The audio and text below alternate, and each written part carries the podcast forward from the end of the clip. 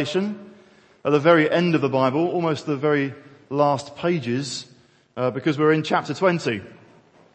Um, if you don't have a copy of the Bible, but you would like to follow in one, uh, then do raise a hand and one will be brought to you. Just keep it up for a moment. There's, I think, one hand down that side. Okay, when I've been preaching over the last weeks and months, we've been uh, in a series in the book of Revelation. Uh, we don't have very many chapters to go, uh, which is very exciting because the end is amazing. Um, the whole book's amazing, isn't it? But anyway, um, we are going to uh, look today at some, if not all, of, of chapter 20. So I'll just uh, start reading there from verse 1. And I saw an angel coming down out of heaven, having the key to the abyss and holding in his hand a great chain. He seized the dragon, that ancient serpent who is the devil or Satan, and bound him for a thousand years. He threw him into the abyss and locked him and sealed it over him to keep him from deceiving the nations anymore until the thousand years were ended. After that, he must be set free for a short time. I saw thrones on which were seated those who had been given authority to judge. And I saw the souls of those who have been beheaded because of their testimony for Jesus and because of the word of God. They had not worshipped the beast or his image and had not received his mark on their foreheads or their hands. They came to life and reigned with Christ a thousand years. The rest of the dead did not come to life until a thousand years were ended. This is the first resurrection. Blessed and holy are those who have part in the first resurrection. The second death has no power over them, but they will be priests of God and of Christ and will reign with him for a thousand years. When the thousand years are over, Satan will be released from his prison and will go out to deceive the nations in the four corners of the earth, Gog and Magog, to gather them for battle. In number they are like the sand on the seashore. They marched across the breadth of the earth and surrounded the camp of God's people, the city he loves. But fire came down from heaven and devoured them.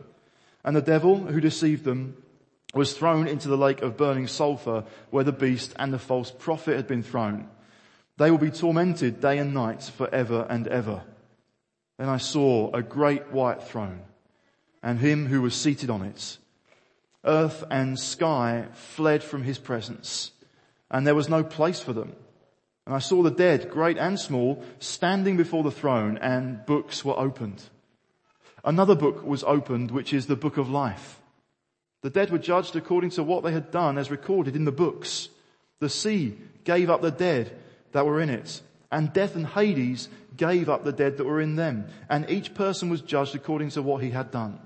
Then death and Hades were thrown into the lake of fire. The lake of fire is the second death. If anyone's name was not found written in the book of life, he was thrown into the lake of fire. Okay. Uh, I've got to be careful with this bit.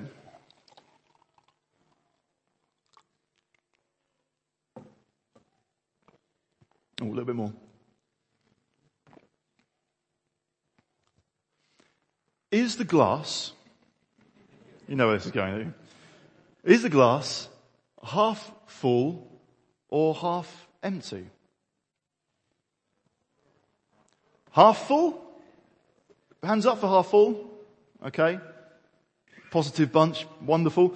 Hands up for half empty. You are allowed to disagree. Hands up if you kind of are not sure and you want another option. Got a few options. You could be, you could be the opportunist rather than the optimist or the pessimist. Optimist sees the glass as half full. Pessimist sees it's half empty. Opportunist thinks, if I bottle that, um, maybe with a little bit of ice and lemon on a hot day like today, I could sell that in botanical gardens after the meeting.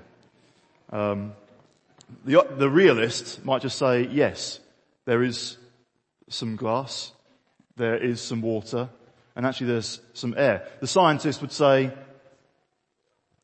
the glass is full, you numpty, um, because it's got some water in it and it's got some air in it. Um, but typically and traditionally, I think we can still stick with our, our two basic options. It's, it's half full or, or it's half empty. And um, the way in which you responded apparently could indicate kind of your general outlook on life and all things, the universe and everything. Uh, maybe that's stretching a little bit too far. In chapter 20 of the book of Revelation, what's the link? What's the link?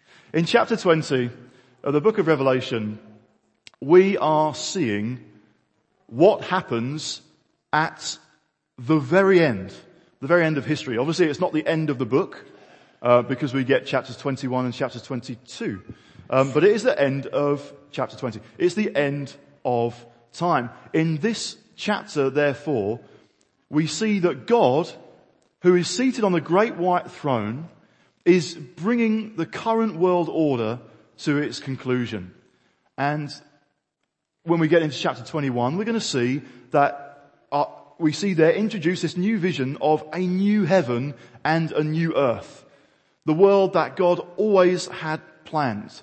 Uh, no sin, uh, no sickness, no sadness, no injustice, nothing in that new creation that could possibly tarnish it in any way at all. Therefore, before we get to chapter 21, we see that God is dealing with the last things that could and have tarnished the current world order. We see in this passage then the, the end of Satan, or to be more precise perhaps, his ultimate destiny. Um, and we see a, a day of judgment um, as well. Now the question that might arise is, okay, well, ultimately, this is, this is good news. Ultimately, we're heading to chapter 21. The kind of question that perhaps the church is, is, is uh, posed in, in this chapter is, how do we see things panning out in the build up to that last terrifying but also glorious day where we read later on that earth and sky fled, or was it earth and sea? Um, earth and sky. Earth and sky fled from the presence of the great I am that we've just been singing about, or we've just been singing to. And there's this day of judgment, but God is bringing in um, His uh, new creation in its absolute fullness. How do we see things panning out in the build up to that day? The challenge of this chapter is it's the most difficult in the whole book. Hurrah. Um, nevertheless, the whole book is there to encourage us. It's to strengthen us in our faith. It's to help us to persevere. There's blessing in this book. We, we read of one of them in, in verse 6. There are six statements, uh, sorry, seven statements in the whole of Revelation that begin, blessed are, blessed are the. And right at the beginning of the, of the book in chapter 1, we've, we've seen, blessed are those who read this book, blessed are those who hear it, blessed are those who, who take to heart the message that's written in it. So it's difficult. It's a source of controversy. A lot of ink has been spilt. A lot of time has been spent grappling with how to understand this passage. And that's what we're going to be uh, looking at. Because it contains this period called the thousand years or uh, the millennium during which Satan is bound, martyred Christians come to life and reign with Christ. However, there are different ways of understanding that. So first of all, what we're going to do is, is look at the millennium, the thousand years. After that, we're going to spend a bit of time focusing on the martyrs, and we might conclude with just a few words on the, the final battle, the final conflict that really doesn't take place as we've, as we've seen before, but we'll get to that a little bit later. First of all, the millennium. The thousand years, the thousand years during which Satan is bound and martyred Christians are living and reigning with Christ. Um, as Mark mentioned earlier on, we have just started last Tuesday uh, the intro course that we do every now and again, uh, about three times a year, as an introduction to what we believe. And so, if people have come along to the church and they want to find out a little bit more, uh, we run that as a way of people being able to find out what are the things that are key to um, to, to faith and life in, in City Church, Sheffield. Discussions on the millennium are not part of that course. Um, this, This is an important area.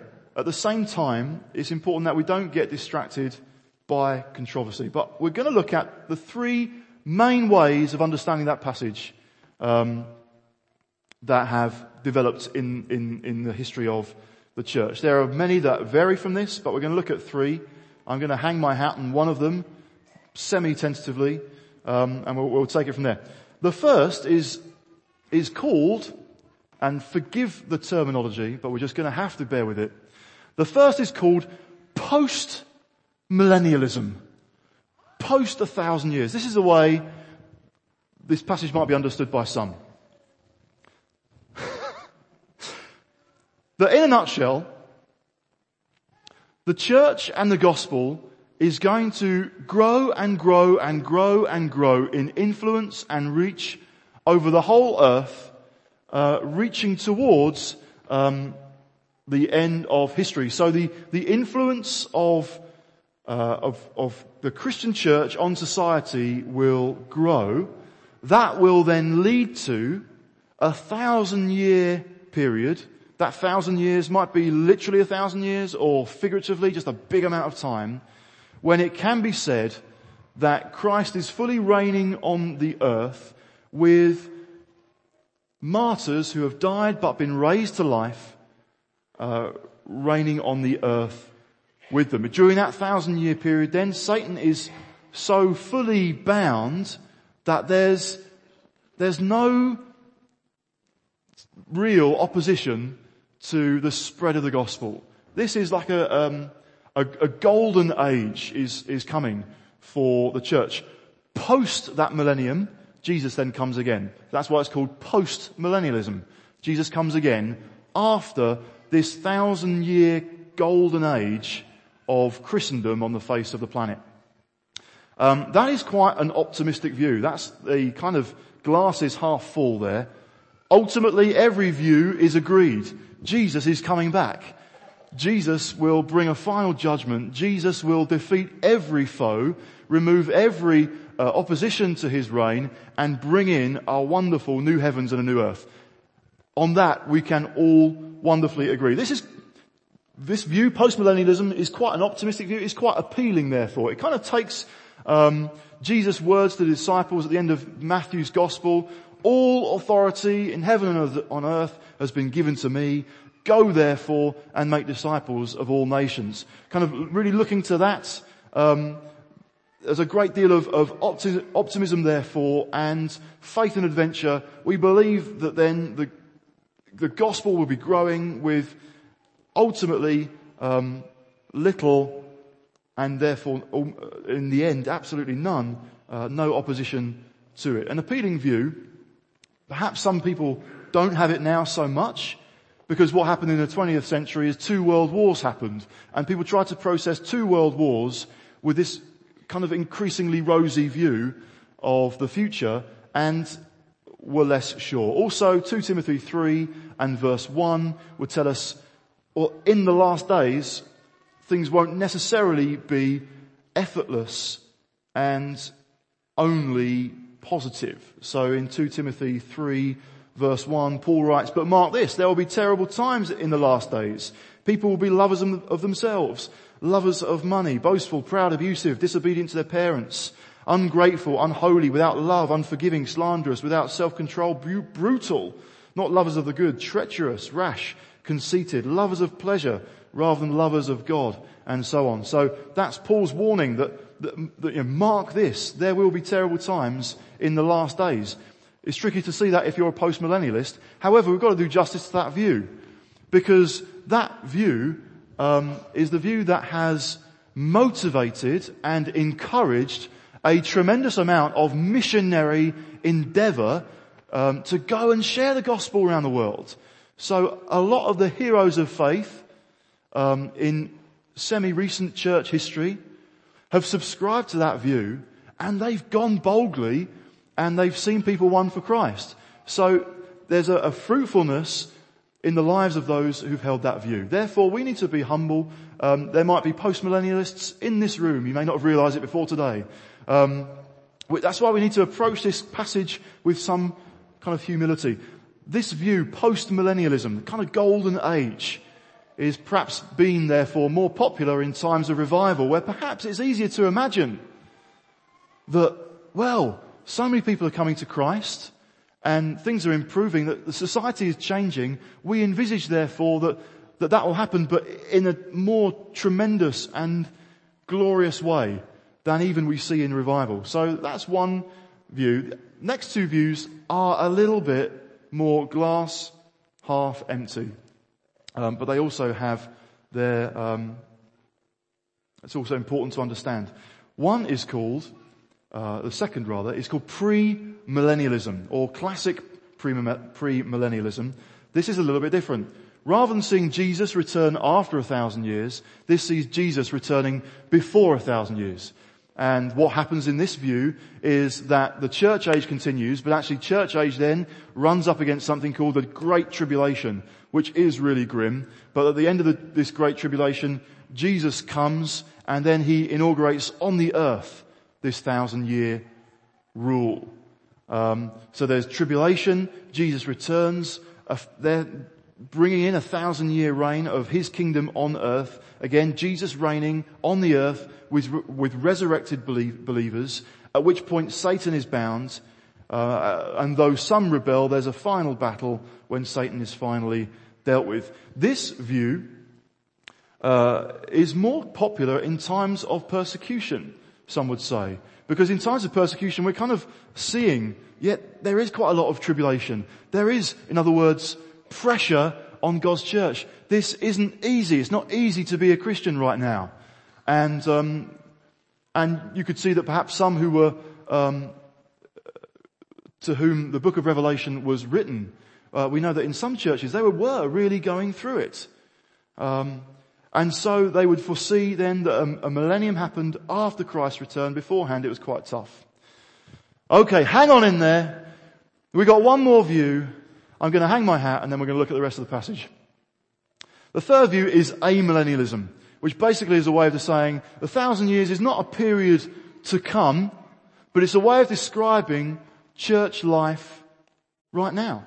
The church age, a thousand years, a, a, a symbolic full period of time in which it can be said in one sense, and we'll look at that in a bit, Satan is already bound. Um, and then, following that, at the very end, for a short time, he will be unrestricted. He'll gather the nations in unified opposition to Jesus, only though to be judged and doomed for all time. Okay, there we go. Three views. You may not have already, you may not have known which you were, which view you kind of held before today. You may still not know. I don't want you to be too distracted, but I will kind of spell out how I feel this passage can be best be understood. And that is amillennialism. In other words, right now is the thousand years that this passage speaks of. It begins, and I saw an angel coming down from heaven. We've seen throughout the book of Revelation any number of different visions. And those visions have been kind of showing us a picture, one view or one angle on the whole of AD history. In other words, Jesus has died, Jesus has been resurrected and he's ascended to heaven. And there are a whole number of visions then that show us what's going on between that point in history and the very final point when Jesus will return and usher in uh, the, the new heavens and the new earth. And these visions have explained to us what have been going on in between. This thousand year period then, I saw again and so in the recent chapters of Revelation, we've seen dealt with the different sources of opposition to God's ultimate rule. And so we've already seen Babylon get dealt with. We've already seen her judged. Babylon is a, civilization under, uh, not under God's rule. Right, so Babylon has been dealt with. More recently in chapter 19, we've seen a final battle and we've seen that God just dealt with the beast and the false prophet that we've looked at before. Now we get another view. Now we get another angle. Now we get another perspective on this same climatic moment in history The same final battle, but this time we're being shown, look, yes, all those things have been dealt with. Now what I want you to show, now what I want you to see is Satan's ultimate downfall. His complete doom. Everything, all opposition to God's rule and reign gets dealt with. Uh, we see that an unnamed angel comes along, seizes and binds um, Satan and holds him in the abyss. It shows, if nothing else, that Satan is a pretender. He is not God. And so how does he get dealt with in that, as we see there? Um, God sends an angel. God sends an angel whose name we don't have to go and wrap him up uh, for a thousand years. He's a pretender to God's throne and God has him bound. Well, in what way can it be described that right now the source of all evil, Satan himself, is bound? Does that, how can that describe the current situation? Because scripture tells us in 1 Peter 5 verse 8 that we have an enemy who is prowling around like a roaring lion looking for someone to devour. That describes in some ways Satan's activity um, right now. 2 Corinthians 2 verse 11 describes where, how he is scheming. What he often wants to do is bring about schemes that bring disunity in God's church. He'll, he'll sow seeds of, of disharmony, people not getting along with each other. And Paul's saying, look, don't be outwitted by his schemes. Don't be outwitted by what he's trying to do amongst you. Last week, Blessan was preaching on forgiveness here in the, in the central congregation. That's one way in which the enemy can seek to outwit God's people. Just by encouraging any amount of unforgiveness. Oh, it doesn't really matter. Um, it, it's, it's hurt, but I'll just try and brush it off. And, and what can happen instead of actually forgiving people, we can harbor resentment that becomes um, a problem and more people get defiled by the bitterness and resentment that's kind of grown up because forgiveness never happened or hasn't happened yet. And so Paul writing there says, don't be outwitted by that. We need to not be outwitted by that. Um, that forgiveness is important, uh, an important matter. 2 Corinthians 11 and verse 14 describes how Satan is, uh, uh can masquerade. He's masquerading he can pretend to be an angel of light whilst only actually being um, an angel of darkness. And so he's attempting to fool, to trick, to make ideas seem very appealing and very attractive, even though kind of like a sugar-coated grenade. Yeah, just, just bite on this. This will be really tasty. And then bang. He just wants to cause um, uh, problems. He wants to draw people away from the message of Jesus um, as much as he could be able to. So we see his activity there. And Ephesians 6 verse 16 describes um, flaming arrows that the enemy might just want to um, fire at God's people. Flaming arrows of, of accusation and maybe of temptation. And we were hearing, even hearing that uh, that encouragement earlier on that whilst in life we might feel we've been rejected in some way, God says to all his people, everyone who receives the message of Jesus receives the right to become his child. And we know from, uh, from other parts in scripture that God's people are the ones that he has chosen. Not rejected, but chosen. Not rejected, but, but drawn in. Satan is a rejected being and he would love it if as many people on this earth, and particularly God's people, feel rejected. Again, it, it, it, rather than bringing community and togetherness, it can sow seeds that makes us feel, oh, well, I'm isolated, um, and uh, and uh, kind of people are against me perhaps, and I don't feel at ease amongst other other of God's people. Um, he wants to sow those seeds, and we need to guard ourselves from all of those things that we'll see now what does the Bible say? What, what, who am I in Christ? If I'm in Christ, who does that make me?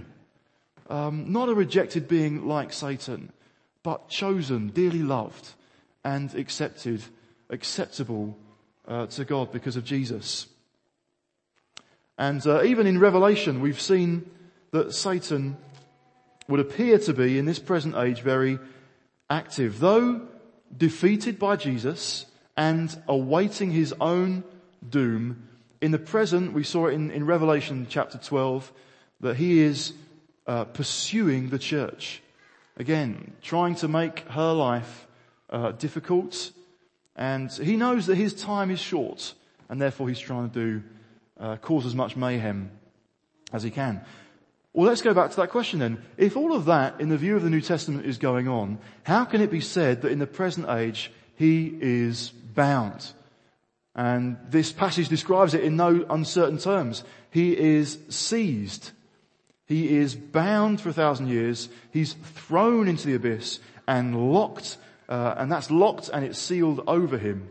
How can it be said that that is um, happening right, has happened right as we speak? Well, because of this matter here, that um, the whole purpose, this very vivid language that Revelation uses, is to help us to understand uh, a very precise and, and particular thing.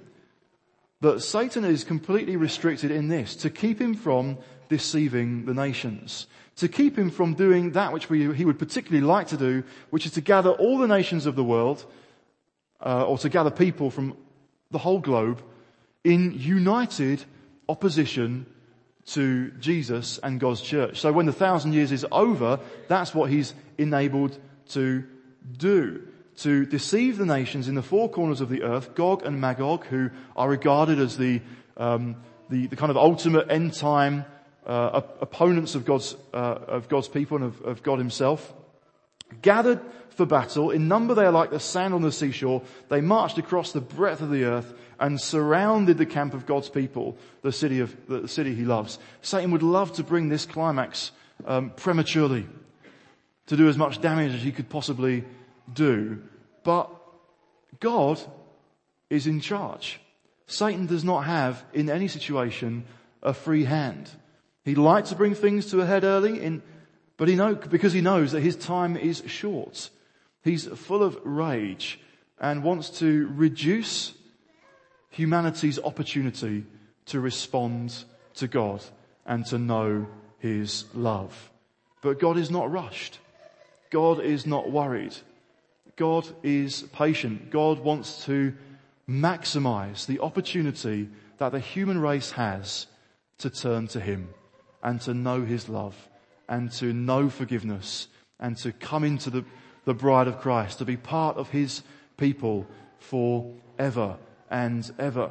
Satan is restricted because God is in charge, even when the re- restrictions are lifted at the very end of time, for this very short period of time at the very end.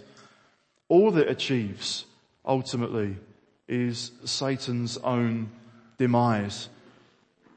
Figuratively, this great army gathers around God's people. There could come a time in the last days when to feel, to be a Christian and to be in the church will feel like we are just completely surrounded by a, a world which is violently hostile and opposed to the message of Jesus. But if that moment were to come, even in our own lifetime, the encouragement is, well, what happens? Again, we've seen it before. We'll see it again now. The armies gather. There's this moment of, of, of great vulnerability, it would seem, for God's people. But ultimately there is no battle. There is no final conflict in the sense that God just deals with his opponents. Fire came down from heaven and devoured them. And the devil who deceived them was thrown into the lake of, of burning sulfur, that place which was prepared for him and all his agents. We've seen it throughout the book of Revelation. God wins. There is no threat. There is no way in which his ultimate plan for the whole of history can be thwarted. And so whatever life involves in the here and now, whether the, the glass is half full or the glass is half empty, uh, whether we are rejoicing, whether we are grieving, we know that all things are under God's ultimate control. His plan cannot be thwarted. That should comfort and reassure God's people. He's in charge. Um, we may look at it more next time rather than on this, this occasion, but we, we see again that God, in verse 11, we see, uh, as, as, as John describes, then I saw a great white throne and him who was seated on it. Reminds us of chapter 4 and, and, and, and chapter 5 as well, where we see, yes, God is on the throne. God is completely in charge. God will bring all things to this glorious conclusion. God will usher in a new heaven and a new earth. He has to deal with evil first. He has to deal with his opponents first. But where is this heading? This is heading to chapter 21. It's not in doubt. Chapter 22. God's glorious kingdom of which we are a part will not be thwarted. Raises a question in the here and now. Because whilst that is the case ultimately, right here, and perhaps as those who were first receiving this book, the churches in Asia Minor uh, modern day Turkey, some of those were really uh, going through tough times. It can raise the question, well, yeah, okay, everything is heading through to its glorious conclusion. God is in control of absolutely all things, but what about those who die for their faith? What about those who are, they're faithful witnesses of God, but they lose their life for the gospel? Is God a bit careless? He's focused on the ultimate objective, the big picture, his ultimate plans and purposes, but not on the lives of the people in his kingdom because people have died for the testimony of Jesus or for the word of God. Is God like a company director focused on performance targets, sometimes riding a little bit roughshod over his employees? Yeah, fixed on the goal, fixed on the, the end point and the success of his, uh, his company, if you like. But yeah, riding a little bit roughshod. Some employees, lots. They're a bit bad, really, to be honest. Some get a short straw. Some really are um, dealt a bad hand. Or is God like an army officer? A commanding officer who, yeah, kind of sacrifices a few units in order to make some strategic gains. This is where I'm heading and you are conveniently placed for me just to kind of use as I please and a bit expendable because people have lost their lives. Um, people have been martyred for their faith. In, in recent years, obviously the church had to uh, experience that as well. And so Satan is restricted. The gospel is advancing, but whilst the gospel is forcefully advancing, there are also the violent who seek to take hold of it. We've had example of Antipas, who's mentioned in the early chapters of Revelation. Uh, he lived in Pergamum, or certainly when Jesus is speaking to the church in Pergamum, he's saying, you know, I know what's going on in your hometown, and it would appear to be at least that it's as though Satan has his throne where you live and Antipas, my faithful witness, has died. How are they to make sense of that? Yes, God wins. God's bringing everything to a glorious conclusion, but Antipas has died. Lost his life for the faith.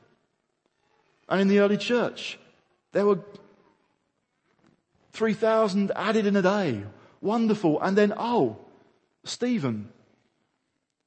Stephen, a man full of the, full of faith, full of the spirit, full of wisdom. His life is cut short early because he's martyred for his faith.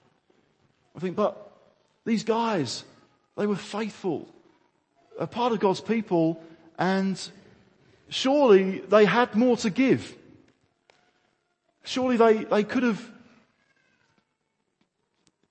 yielded more fruit in God's kingdom, but they've kind of been taken out early. And the church is left to try and kind of go through these puzzling situations where faithful witnesses in God's kingdom are taken out of action, their lives seemingly cut short. And we might ask ourselves, well, surely they had more to give. This passage here provides us with a, a glimpse of heaven's perspective. In verse 4, I saw thrones on which were seated those who had been given authority to judge. When we see thrones in the book of Revelation, unless it's Satan's throne, which apparently was in Pergamum at the time, thrones are in a heavenly realm. Again, we've seen that in chapter 4 where we see the throne of God and then 24 other thrones around his throne uh, on which are seated the elders and they bow down, they cast their crowns before Almighty God. And here we see some more thrones, thrones on which were seated those who had been given authority to judge. In other words, and we get this description then of martyrs living with a thousand years with Christ, who become priests of God and of Christ and will reign with him for a thousand years.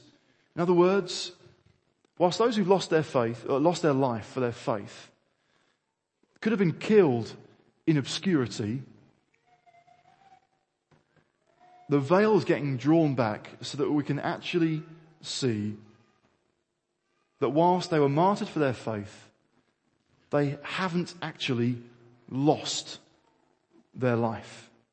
They are living in heaven with Christ and reigning with Him also. In other words, the tables are turned. They appeared to be on the losing side.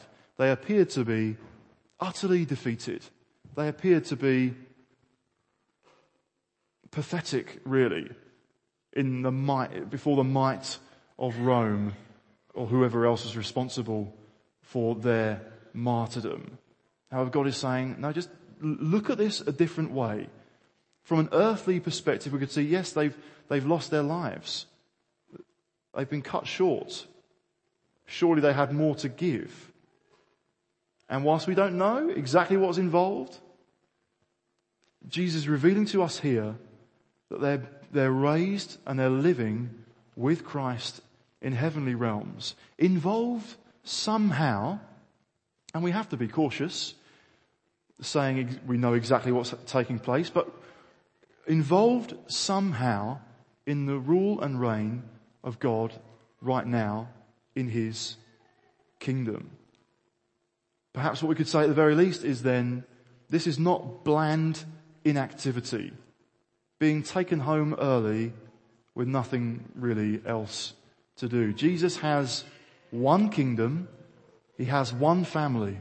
Some members of his family are on the earth and some members of his family are in glory. Some members of his kingdom are on the, on the earth, perhaps on the front line, seeing the kingdom of God, play, playing their part in seeing the kingdom of God advance in the here and now. Some members of God's kingdom and God's family are in glory, still in some way taking part. Now, please let's be under no mistake. We don't pray to anyone other than Jesus. We don't get into all that kind of speculation about exactly what's going on. But this is reassuring, comforting reminder for God's people. I suppose the question can come, does this only apply to martyrs?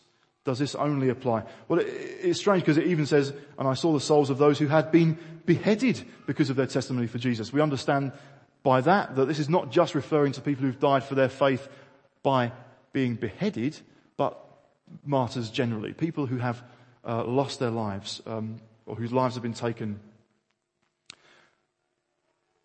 But we know that there are many faithful witnesses, uh, like Antipas, who didn't lose their lives. And in fact, Revelation includes promises for God's people that would point to this blessing being not just for those who have, who've been martyred.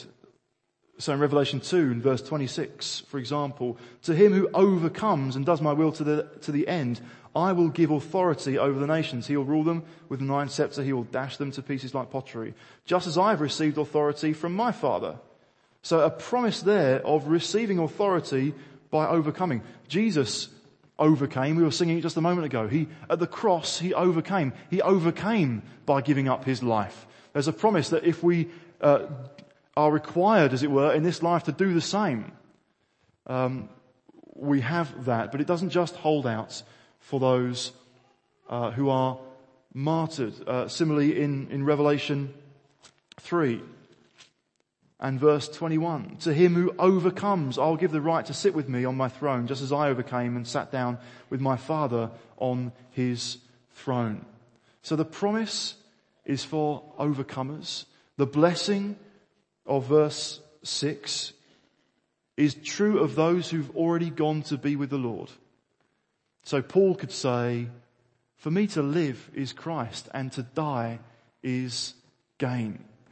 I think we can say the same. There's great blessing for those who are called home to be with Jesus. Um, and that applies uh, to them. Um, and blessing for us too. So is the glass half full or half empty? The important thing is not to get um, distracted by academic discussions and so on. We still need to study the scriptures and kind of come to a, a clear mind ourselves. How does this exactly pan out? I've, I've hung my hat, as I've said, on the fact that this thousand years symbolizes the present age where in one sense Satan is already bound. There'll be a time coming when he will be released, able to deceive the nations, gathering them for one final conflict um, where it could appear that God's people are surrounded, but there is no threat for God's plans and purposes. What it perhaps says to me is that in the life of God's church, in the here and now, in this present age, we can, if we're not careful, just view things in a glass half empty type way and be drawn into a pessimistic way of thinking where we are very aware of setbacks. We're very aware of challenges. We're aware of things that have disappointed us. And maybe that starts to, to set the tone. That's what I'm expecting therefore. Things are, are kind of downhill from here. Sometimes we can think very triumphalistically. Now we are, we've got a great hope great reason to be optimistic in how things pan out. Uh, sometimes we can want to cover our ears and pretend that disappointments aren't really there, that there are no setbacks, that there's there's no challenges. Everything is increasingly rosy, heading towards a golden age. It would seem that the church has always had to view it in actual fact both ways. To understand, yeah, there are times when the glass would appear half empty. Stephen has been martyred. Antipas has gone. But there are other occasions too when there are great reasons for encouragement. I think that is what we have in store. There are always going to be reasons for encouragement. There are always going to be reasons to kind of say, look, do you see what God is doing in the here and now? Do you, do you, do you see how he's been answering prayer. 3,000 saved and added in a day, and then Stephen dies. But it's, the, the story is not over. What the church did when they were, when they were feeling threatened or vulnerable is they prayed, Sovereign Lord, you who made the heavens and the earth and the sea and all that's in them, stretch out your hand They'd taken a hit. They were aware of some hostility. They were aware of some persecution or a setback or disappointments. But they didn't, they didn't allow that, they didn't allow that to set the tone and just become pessimistic in their outlook. Yeah, but they didn't ignore it either. And that's the situation, I think, in which we are, we find ourselves today. And it's the reason why the New Testament so frequently will say, in the midst of all that's going on, in the midst of reasons to rejoice and reasons to sigh, take heart. Stand firm. Know that your labor in the Lord is not in vain. Know that this great and glorious day is coming. Know this, that right now is a good time to be part of his kingdom, which is forcefully advancing. Whilst there are setbacks, people are going to come to know Jesus. Whilst there are setbacks, prayers are going to be powerfully answered. Whilst there might be disappointments, God is going to intervene in ways in which we uh, hadn't imagined, couldn't possibly dream of. And yet God is seated on a great white throne in glory. He is bringing everything to its rightful conclusion and we can be comf- comforted and strengthened in the here and now, knowing right now we've got opportunities to, play our part in His wonderful kingdom. Let's pray.